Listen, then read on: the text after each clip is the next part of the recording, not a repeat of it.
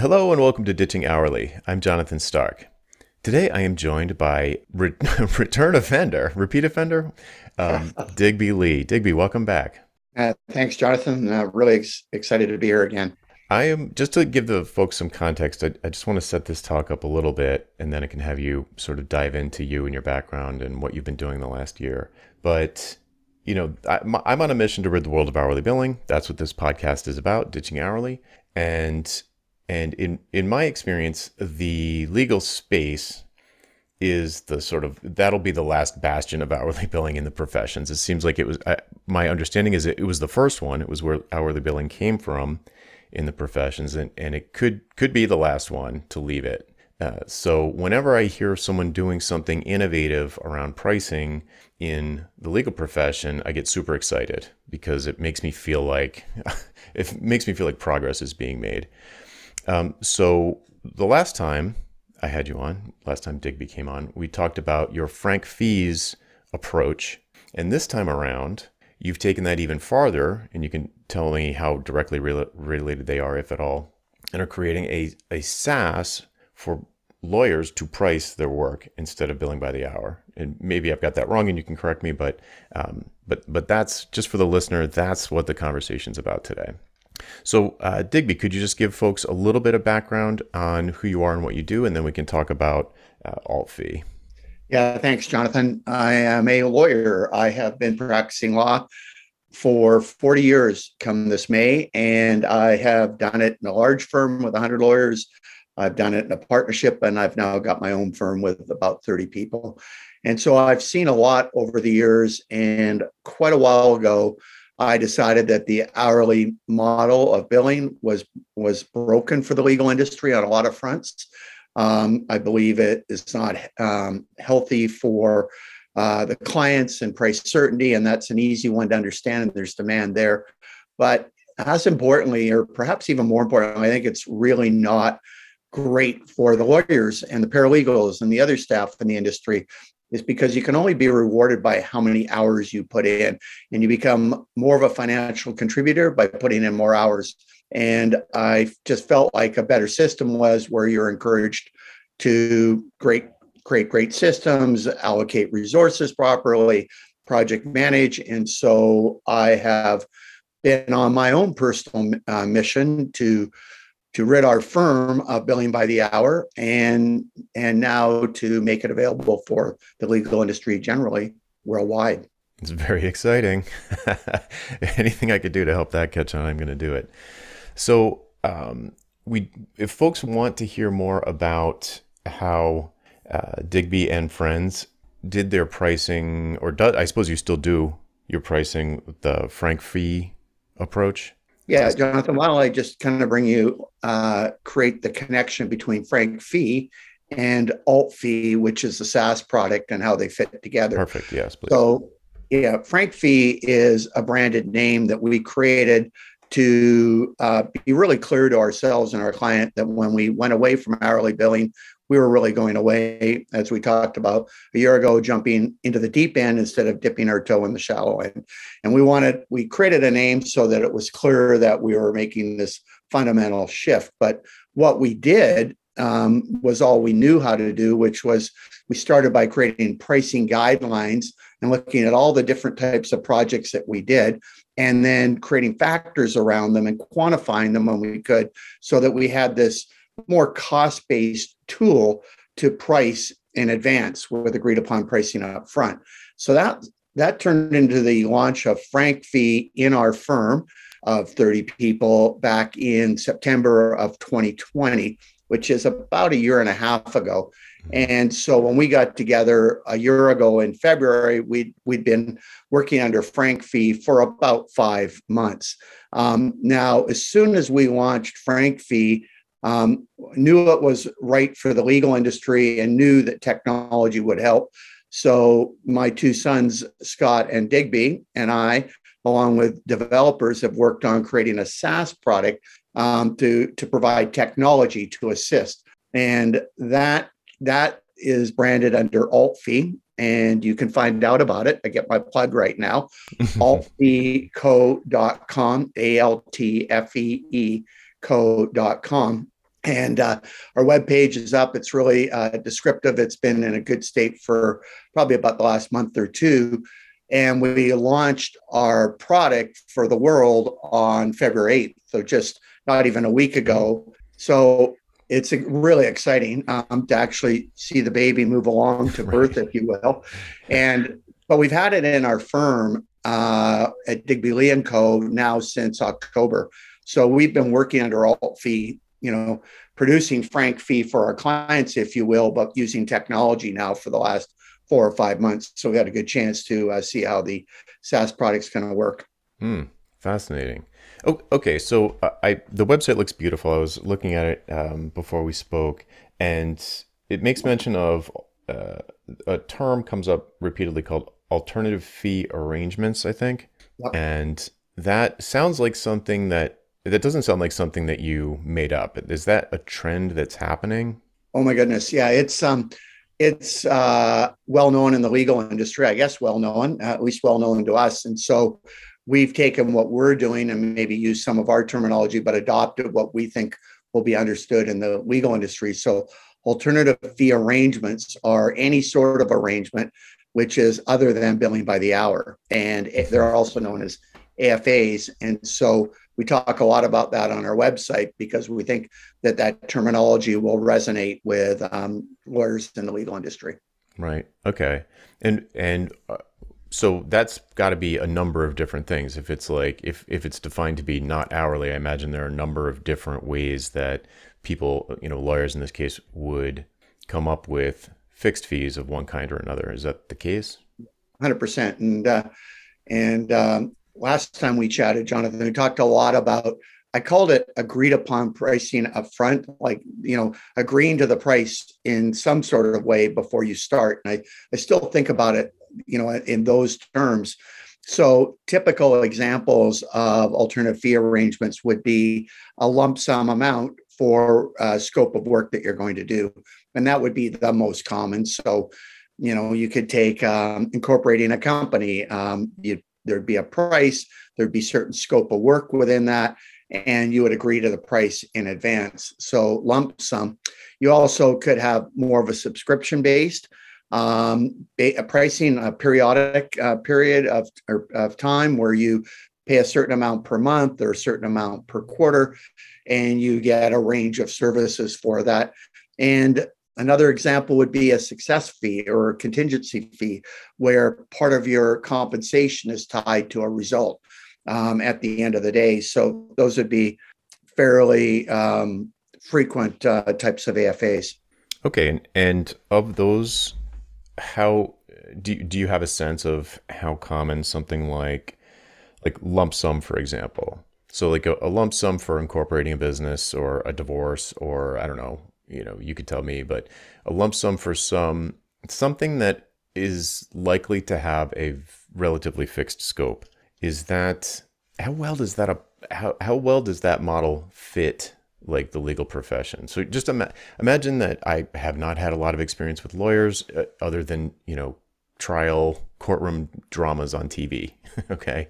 Which seem like, you know, you always see like uh, Goliath or whatever and the the trial goes on forever and you don't know if you're going to win or lose and you don't know how long it's going to take or how much money you're going to have to spend.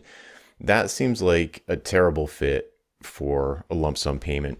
But I imagine that there are lots and lots and lots of things that aren't like that dramatic trial type of, of scenario, like incorporation or maybe writing an, you know, I don't know, an SOW or boilerplate or how, how much can lawyers bring this into their businesses or, or let me put it a different way. Is there a type of uh, legal specialization that lends itself better to something like lump sum? Well, anything that's commodity like, if you will, in other words, it's very predictable what exactly you're going to have to do. An incorporation would be typical real estate, you know, regular residential real estate transactions would fit into that. Um, eh, when we started, we probably did fixed fee for 60% of our revenue before we even started, just because it would be very consistent what we're going to do. We would price it the same all the time, no matter how long. So we did a lot of work that way, and maybe even 90% of our bills went out that way before mm. we converted over. Mm. The the so I think there's lots in the legal industry that fits into that, and there's lots that's being done, and already with fixed fees. Uh, the challenging you've alluded to uh, litigation as being a challenging area to do uh, fixed fee up front um, you know, complex um, solicitors work like an M&A transaction reacting in the sale of a business or the purchase. Right. That can feel difficult because it's unpredictable. So there's there's a lot of um, techniques that you can bring into play to help do those with agreed upon pricing up front. Uh, one of my um, ones that I like. I, I really feel it takes a long time to understand your client, for them to understand you and how you're going to work together. And so uh, often we unbundle the services and we do a strategic planning session to start with where we create the plan and we pick usually a fairly modest price for that first part because it's all part of the learning process. Mm-hmm. And out of that, we would come up with a plan and for a fixed fee and then having gone through that, we would we would go again and look at pricing the remainder of the project. So as an example, you've got someone that comes into you say, I'm, they say, I'm interested in selling my business. You would go, okay, let's um, let's spend some time together. Let's understand where you're at, what you're interested in, what you're worried about, and what success would look like. And we can create that plan for you. And this is how the scope will work you know maybe you know this meeting and that meeting. And and then once having done that we're in a position where we can with a lot more certainty see what the rest of the project's going to look like mm-hmm. and probably price the project uh, to the end. Right. Yeah classic. Yeah it's like a road mapping before a big software build. So uh, yeah for you know my background's in software so that's the exact same thing basically exactly and so, when, and so and you know trust is built up over a period of time Mm-hmm. So, you know, part of that is the trust building that you go through and and getting to know each other. And then a lot of the unpredictability is really taken out of it. And you and then just kind of to follow down the path. So your first step might be to negotiate an LOI with a prospective purchaser. And so in, in an M&A transaction. So with that, you might scope it by limiting the terms of the agreement, the LOI. In other words, you know, we'll send the draft to you, you'll have a look at it, we'll revise, you have one more look, it's finalized. We then send it to the other side, and then it can go back and forth a couple times. And and I, I tell my clients I really am only doing that to protect myself against the crazies because you really don't know sometimes. And I need some limit. I see, need some ability to call out that the, the, scope has changed. And but I try not to rely on that. I try and build in enough in the pricing that um, that we're that I can you know not have to nickel and dime so to speak. Mm-hmm. Do you find that uh, in in a scenario where you're not with with meters not running, you're not billing by the hour. How does that affect the relationship with the client, if at all? And and do they have a tendency to, you know, for lack of a better description, get really chatty since they know they're not paying for it? Uh, um, unbelievably not. Um, I think they become they. It's it's kind of like the more rules you make, which rules are like billing by, you know, every hour, every minute counts. Um, if you take that away, then people have good common sense and they don't want to waste their time either. So I literally can't think of an example where I've had a client that has been too chatty. The real the reason it's so good is actually you now have communication and you and you don't have clients that are reluctant to phone you or email you and tell you what's on their mind. Um, you just do a way better job. So I, I, I think it's just such a better relationship client lawyer. I'm glad to hear that. It's that's my experience as well. Um, but I know it's a fear out there. It's like, well, if they're not paying for every minute, they're just gonna hang out with me on the phone. It's like I don't, you know, I don't, I don't think your clients really I don't think that they're uh, they're excited to like talk to their lawyer or software developer or or designer like f- for an hour for no reason. you know, they've got a life to lead too. Like, they um they they'll be like always they they want to catch up. They want to know how you're doing, and I want to know how. They and then we'll go. Okay, these are the things we got to do today, and off we go. And they communication is just so much better. And like you know, there's just examples of where you know people are letting you know and they're not carrying and they're picking up the phone when something important's happening. So right. um, I think it's uh, it, you've you've touched on something which is uh, really important to be successful in the um, in moving away from billing by the hour, and that's attitude. You have to beat back the attitude of I need to be paid for every minute I spend. Mm. And you look at it on a grander basis, on, you know, like as an example, by billing realization rate. And if you can beat that back um, and you can truly go, oh, that, that file went that way. Unless, you know, I spent more time than I might have thought, or I spent a lot of time, but that's okay. Because um, there may be examples where the opposite happens. So um, maybe I just let you know what's happened on a business level since yeah. we converted over to frank fee. So one of our metrics, and we're unlike some firms, we actually that have gone to away from hourly billing, we still keep track of our time just like we did before. Probably the detail of our description is is not as precise as it used to be, but what that lends itself to is for management purposes, we can see the inputs on the work that we're doing. So, um, and we still reflect that in what we refer to as time cost.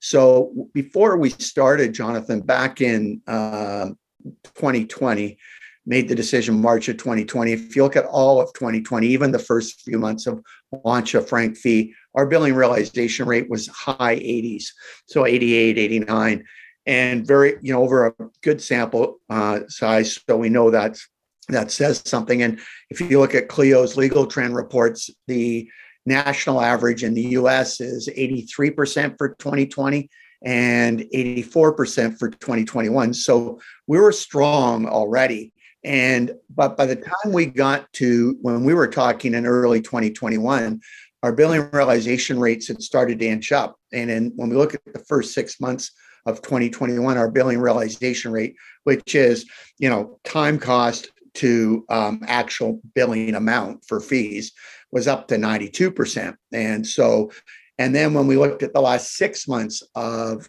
2021, we're at 100%. and now we're at the start of 2022. Uh, January was 112%. So we've created a lot of efficiencies um, we've created a lot of, um, I think uh, it's probably helped us on pricing. We, we do use a combination of looking at the market, um, considering our costs, our inputs, and what we're going to have to do to do a project, but we also look at value and what we're delivering mm. at the other end. And so that combination has really led us to get more out of the time we put in um, in terms of the revenue side. So I don't want to get too into the weeds on this, but uh, uh, can you go a little bit deeper into what that calculation is? I mean, it sounds it's trending in a good direction, but I don't understand exactly what you're calculating there. It sounds yeah, like increased enough. profits, basically, but uh, yeah, it's efficiency. I think is the the expression I would use. Okay. It's so we look. So if you believe that the hourly rate times the amount of time is some somehow reflects the how much input you put into a file. It, and it's generally the old system of billing by the hour is basically you get paid on a cost plus basis. You look at you know a lawyer's salary, you look at the attributable overhead, and then you know the allocated overhead, and then you look at a profit margin. And if you do all that, you create hourly rates around that, but uh, based on recorded targets. So mm-hmm. I guess I'm in the weeds. Sorry. it's hard not to get into the weeds, but yeah, but no, that's you, what I wanted. Yeah, but if you look at the end result on a file when you finish, you look at all the people that worked on it, you multiply the hours they spent by the hourly rate, and you get something called time cost. You then bill that file um, and you get whatever fee you generate out of that. So you can imagine if you had, you know, um, new lawyers and paralegals working on an incorporation, you decide you're going to bill a thousand dollars and that we had great systems, you could do that with five hundred dollars worth of time cost, to use an example. Right. Yeah, yet still bill it at market rate, and so that billing realization rate looks at all the files, and we um and very interestingly, to me at least, we um, we we can see individuals. We can see, and there's a huge range of billing realization rates for individuals, and we also can see project types. So we're able to identify areas that were constant challenges to be a, to be efficient with our time, mm-hmm. and then we're able to uh, maybe de-emphasize them and emphasize other areas. So it really helped us. Um, we also went through a you know looking at the areas of practice that we the projects we took on, and it helped us make better decisions around that too.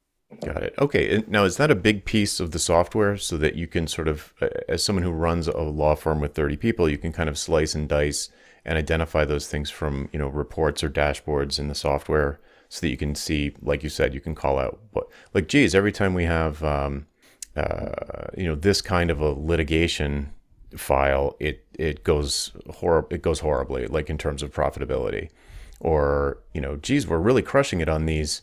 I don't know, you know, contract negotiations, or we're crushing it on these incorporations. We should get more of those, so that gives you information that you can use to make decisions about the the direction you want to take your firm.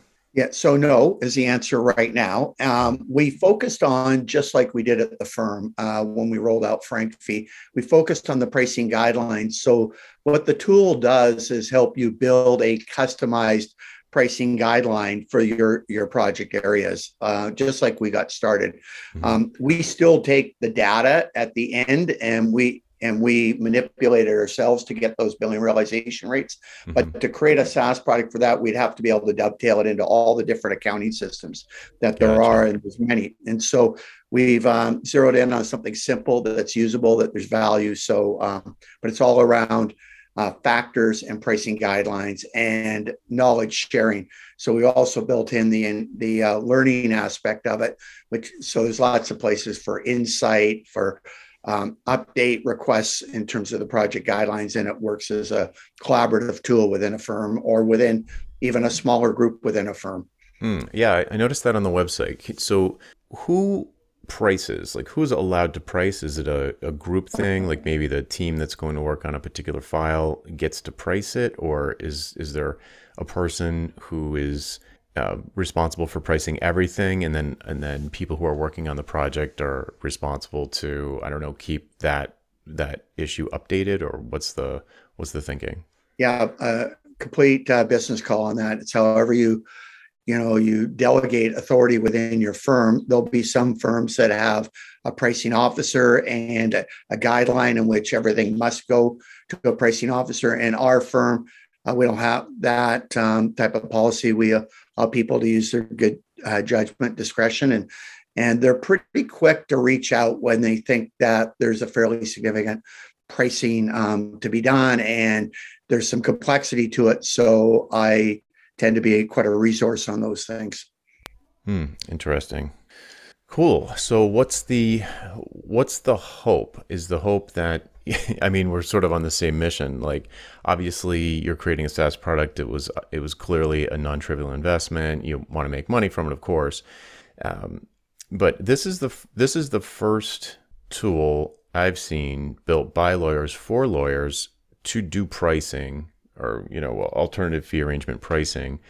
I'm familiar with other law firms that have created a SaaS product to maybe um, automate something that they do, like mock trials, or uh, you know, uh, you know, sort of like automating parts of their job, uh, their activities, the things that they do for their clients.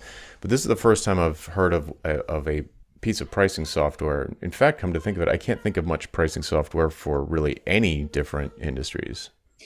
Yeah, it's interesting, John. I think we are on uh, the same mission. Um, and you know, if you don't have like purpose and you don't know what's important to you, then no matter what the economic mission is, it doesn't really matter. So, you know, first and foremost, I just I see a lot of lawyers leaving the legal industry at a young age.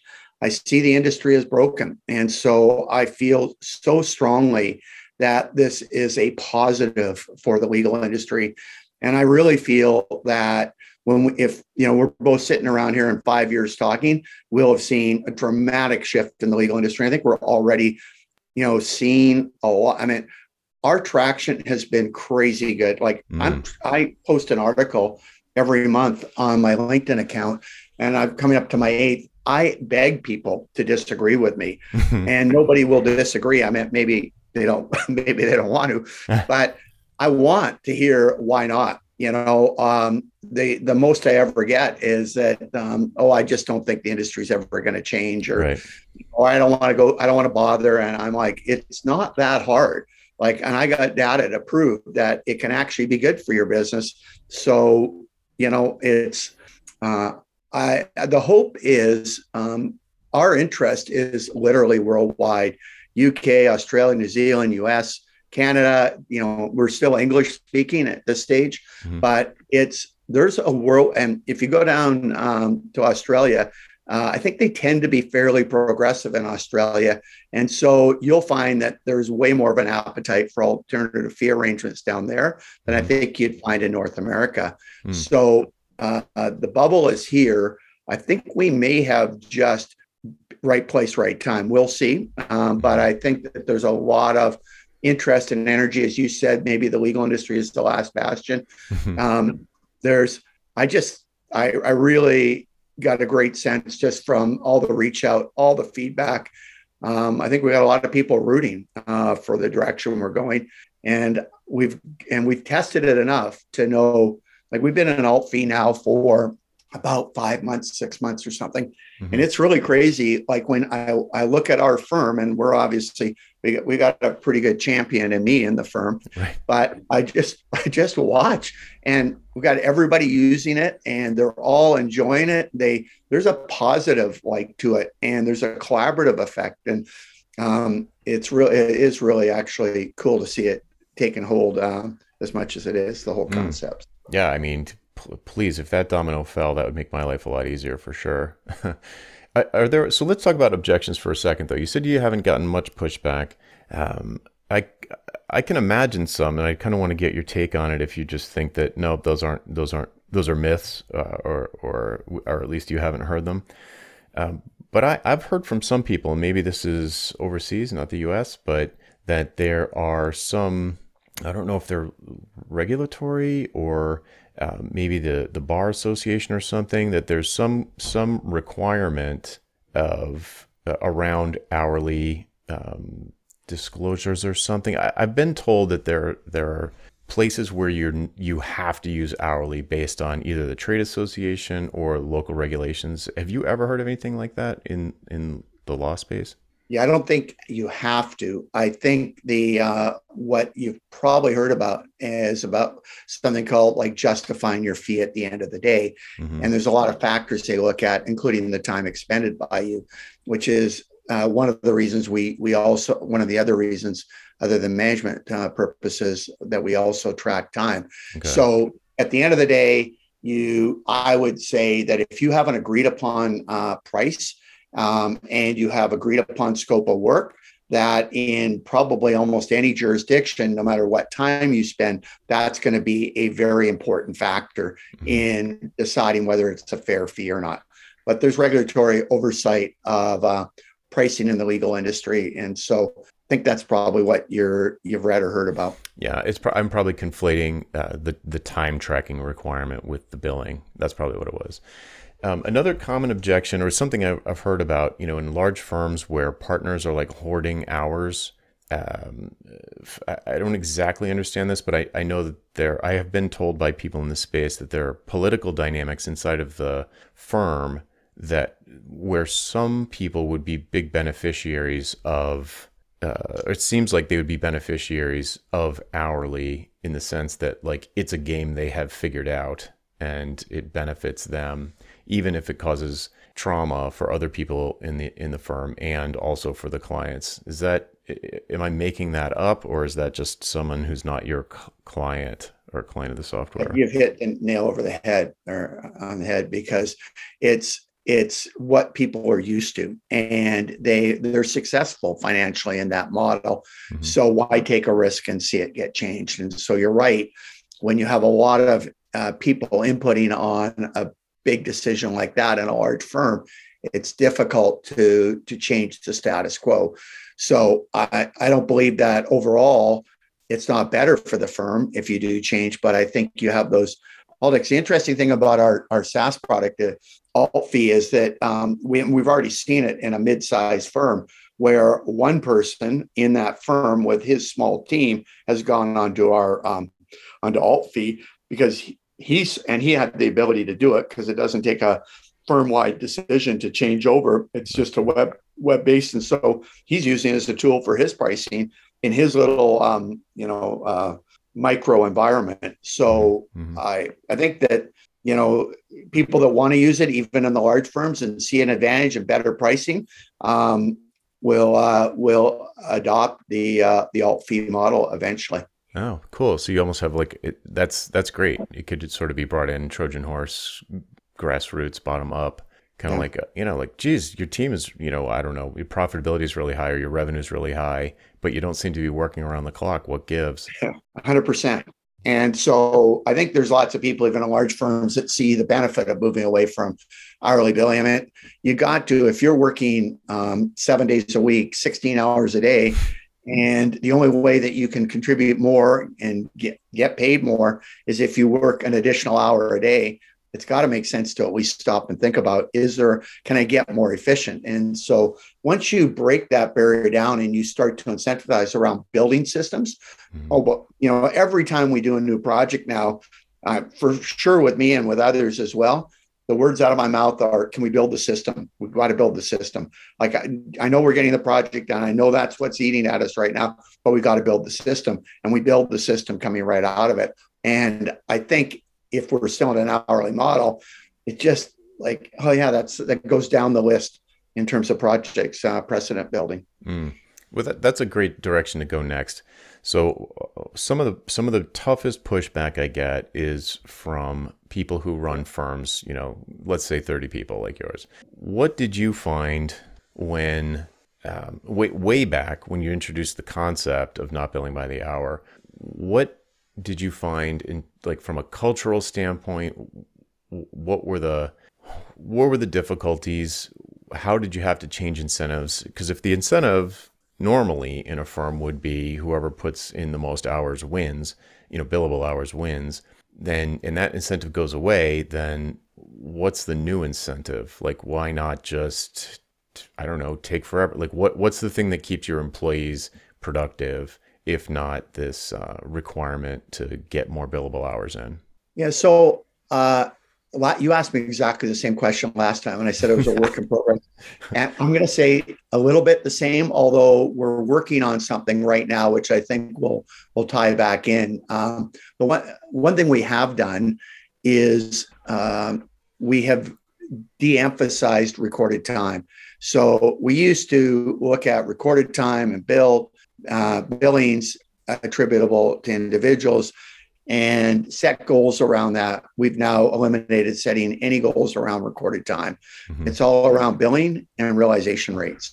And that's all they hear about. So we've changed the the conversation a bit, but what we haven't done is is directly tied their compensation to it, um, but their targets are tied to it, which in some ways does directly tie into compensation. Mm-hmm. Okay, so some people uh, in the software space, the incentive model is you know you're you're assigned a certain amount of stuff to do or not stuff to do. You're you're essentially you're essentially assigned a goal, you know, for for a client, and if if and when you're done and it's great, you're done. Like so, the incentive model is like, oh, you only want to work three hours a week. I mean, three days a week or three hours a week, I guess.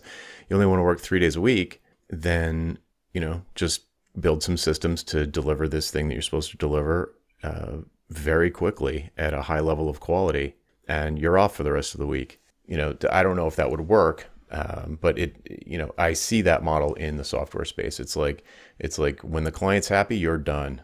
So figure out how to make the client happy, and if that was your job for this month and you did it in two weeks, you get two weeks off. Yeah. So I don't think we quite have that culture, but we're not far off it because we we don't talk about how many hours you work. We talk about your effectiveness in, and so um, people are finding ways to get the job done, if you will, within a normal day as opposed to an extended day. Yeah. So in our industry, that's like having time off, I suppose. Yes. Right. Yeah. So, yeah. And I, that's the exact same thing. Yeah. I did a calculation and it's interesting, but if I looked at our old billing realization rate of 88, 89%, and I looked at if it was 112 and we showed that more than beyond January, Um, what that means is that you get 15 minutes every hour to yourself that you didn't get before. Mm-hmm. That's pretty staggering when you look at it that way. So we all the one thing we have done is we've um, as I said we now build around not around recorded time around billing. So um, and we've created a, a, system which which a lot of people in our firm are on, which we called earned amount, and they get that by hitting their billing targets, not the recorded time targets. I see. Um, and that's the last portion of what their their salary is, um, which allows them to be paid pretty well because it's expensive to live in Vancouver, like a lot of places now.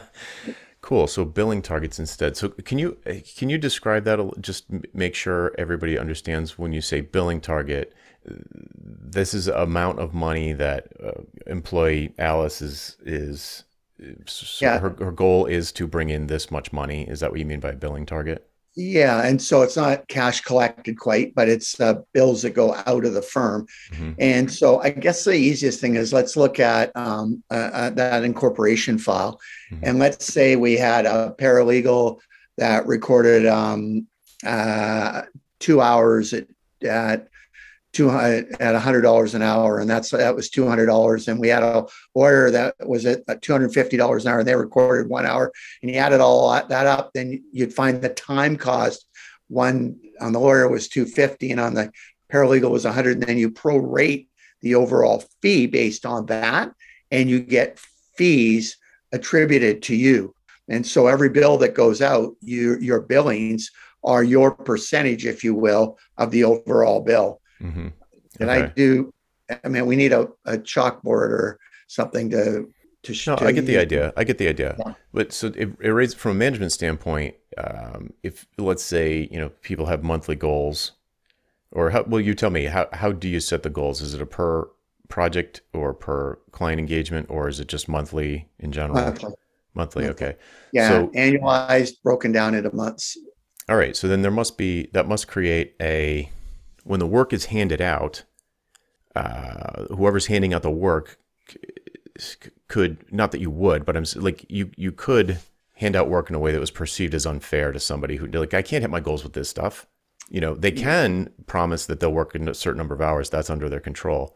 But there's like, how does that work? How does that dynamic work? That's interesting. I guess it's you know the reason i've never thought of that or really thought much about it is we have so much work that people are trying to keep work from coming to them as opposed to get more work so okay. nobody's there sitting there complaining that they're not getting enough work at a, um, okay. and work always finds this is a, an absolute fact work will find whoever's helpful it will always find its way there. Mm-hmm. So if you're helpful, your job, if you're a young lawyer, young paralegal, you're getting started, and you don't have your own book of work, your your job is to be helpful to the people within the business, and you will get work for sure, guaranteed. Man, that's great advice. Okay, yeah, I love that. stuff done. I love that. Very actionable, and and it's it's outcome oriented. It's not input oriented. So 100%. the helpfulness thing, you know, maybe it took you five seconds, maybe it took you five days, but if you if you become well known as the person who gets the job done, you know, helps, then you're right you're, you're just going to keep getting picked. You know, it's like, put me in, coach. Okay. you got it. You yeah. keep hitting home runs. You keep getting put in. right. And you'll, and, and so don't come to me and complain that you're not getting enough work because it ultimately is really up to you. And, mm-hmm work will find you it will find you from the external clients and it will find you internally if you're i like to use the expression helpful because mm-hmm. that's really saying your the amount that you contribute is less than the cost around you so if you have to be babysat by somebody else and you really don't add much value then you're you know and get and getting things done then you're not as helpful yeah it's a perfect word i love it mm-hmm.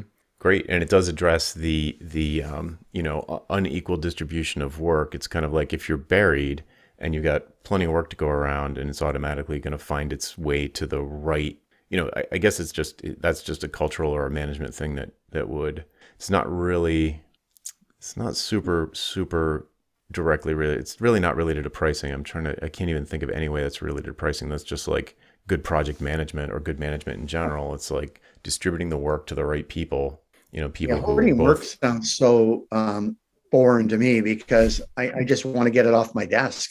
I mean, i've I've really been like that. Even when I was at the large firm and I was fairly young, I was getting work in and and and delegating it up to the senior partners because I said, well, this is something you should do. This mm-hmm. has got a lot of money involved. Why don't you handle this? Mm-hmm. So I'm I've been getting work off my desk now for pretty much all the four years, and um, I can't get it off my desk fast enough. So I, um, as people point out to me, sometimes I don't understand everybody, and that they may see the world slightly differently than me, and that's that's a fair comment. Um, but my, you know, my perspective is that um, you know, you, work will find you if you're helpful, and clients will find you if you're helpful, and yeah, and, if the and if the you know air quotes boss is a good delegator, it might not even be the boss, but someone is as long as you have good delegation, then the the tasks are going to land on the right desks, on the desks of the people who will be most effective at that thing. All things considered, if you're not, yeah, once you get off the, it is interesting if you think about it though, because when you get off of that that hourly treadmill,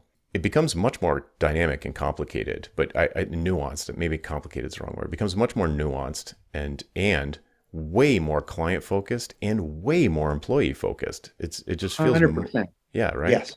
Like I mean I I want to say it even stronger than you said it because I really it, it is so good in our in our firm. Uh, we uh, asked a, a, lot of the people in our firm after about a year of being on Frank Fee, um, you know, what do you like most about it? And number one was no more conversations with the clients after the file is completed about how we spent our time and what we're billing. Like none. Like we we we sent out a bill. It's it's one line. We it says something like we did what you asked us to do, and this is what you owe us because you that's what you said you'd pay. That's all we say. And like not like it is awful, I think, to have to justify why I go and talk to some other person about somebody's problem because I want their input because I think they're smart and I think they may have ideas.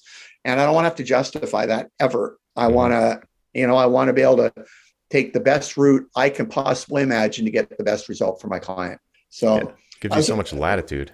Oh, 100% to live your life. And you can, um, I was going to, I was just thinking about like one of the learnings that I've had in moving away um, to uh, agreed upon pricing up front is how much pricing is a skill set.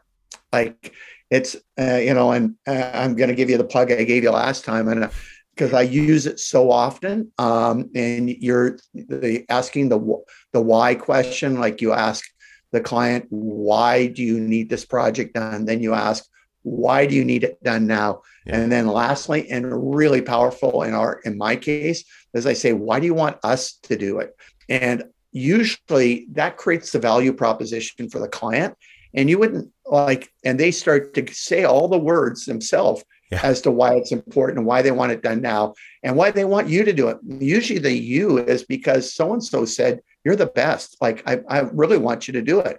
And so they've already created the value proposition for themselves. And mm-hmm. but but pricing such a skill set um, using options in pricing um, you know and and being strategic and how you do that and and is such like a tool that you're really i don't know who teaches you that in the practice of law but if you give clients options then what they're going to most often do is compare your options to each other right. as opposed to your option to the world mm-hmm. and so like all of a sudden you've got this conversation, this collaboration, you can go like, eh, do you like to pay a small amount each month, but a higher success fee? Or do you want a lower success fee, but you'll pay because you've got lots of cash? And, um, you know, we get a little bit of a win here if things go well, but you're by and large going to have to pay as you go along. But, and each client would be different. But if you could start that conversation of what fits them and give them different choices, it's collaborative, it's um, a conversation and, uh, yeah, so I think it's um, um, pricing is a pricing is a real skill set, and I think I found that you know we didn't if in hindsight could have spent more time on it in the firm trying to do role playing and and so that people would get more and more comfortable. Mm-hmm. But um, but one that's the nice thing about the uh, AltFee is that uh, and that's what we're finding is our most of our pricing is being done by paralegals and junior lawyers with my touch at the end if it's a significant project. Mm. Um, but they have the tool now to have confidence to set a price and to have all those discussions on their own where I don't even have to be a part of it. And the the the product gives you the confidence that you're look you're you're considering the right things both from a value perspective and from an input cost perspective. Right. Yeah, you haven't missed something big. Yeah. Yeah, that's yeah. great. That's great. So, geez, uh, I should probably let you go. But is there anything you sh- you could leave folks with? Maybe, especially for folks that do have you know 20, 30, 40, 50 employees that are are terrified of making any kind of change, but at the same time they know they have to do something because every year they're just working more and more, and they're losing their weekends and and that sort of thing. Yeah, do it for yourself. Do it for your own health. Um, like and you know, what's the harm in trying once and what's uh, and seeing how it goes and then maybe trying a second time. I mean, that's really what we did. I mean, we worked hard to create a system to start, but we really very much just tried it once, then did it again and just kept you know, one of the things that we've done that we haven't talked about today is we built an outlier program uh, to go with our pricing guidelines when we launched Frank Fee. And the outlier program was that data analytics backend so that we look at all the files where we have strong billing realization results and those that we have weak.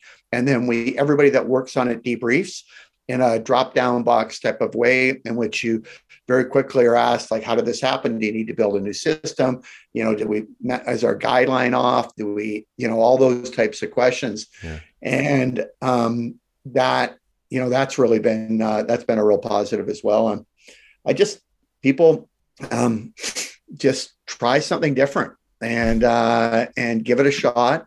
And what bad can really happen when you step back and think about it? Uh, definitely, I I don't I can't think of an instance where we've lost any work as a result of it. So we're getting the work, we're getting more efficient. So and we're not losing it. And clients love it. They actually now phone and say, Digby, can I get the Frank fee on this? Like it's, I go, sure. Yeah, um, that's um, great. Yeah, Jonathan, I really um, uh, applaud you for your your mission in life. I think it's uh, for the people working uh, in the industry, in any industry, it's just so positive, and of course, we share that um, that mission in life. Great. Yeah, I'm I'm so happy to to see something so tangible you know, as a, a tool that people can use in this space, particularly in the legal space, to start getting off the the billable hour. It's it's really encouraging, and I wish you the best of luck. Yeah, thanks so much, Jonathan. All right, folks, that's it for this week. I'm Jonathan Stark, and you've been listening to Ditching Hourly. Bye. Hey, Jonathan again. Do you have questions about how to improve your business? Things like value pricing your work instead of billing for your time, or positioning yourself as the go to person in your space or maybe productizing your services so you never have to have another awkward sales call or spend hours writing another custom proposal. Book a one on one coaching call with me and get answers to these questions and others in the time it takes you to get ready for work in the morning. Best of all, you're covered by my 100% satisfaction guarantee. If at the end of the call you don't feel like it was worth it, just say the word and I'll refund your purchase in full. To book your one-on-one coaching call, go to jonathanstark.com slash call, C A L L. That URL again is jonathanstark.com slash call. Hope to see you there.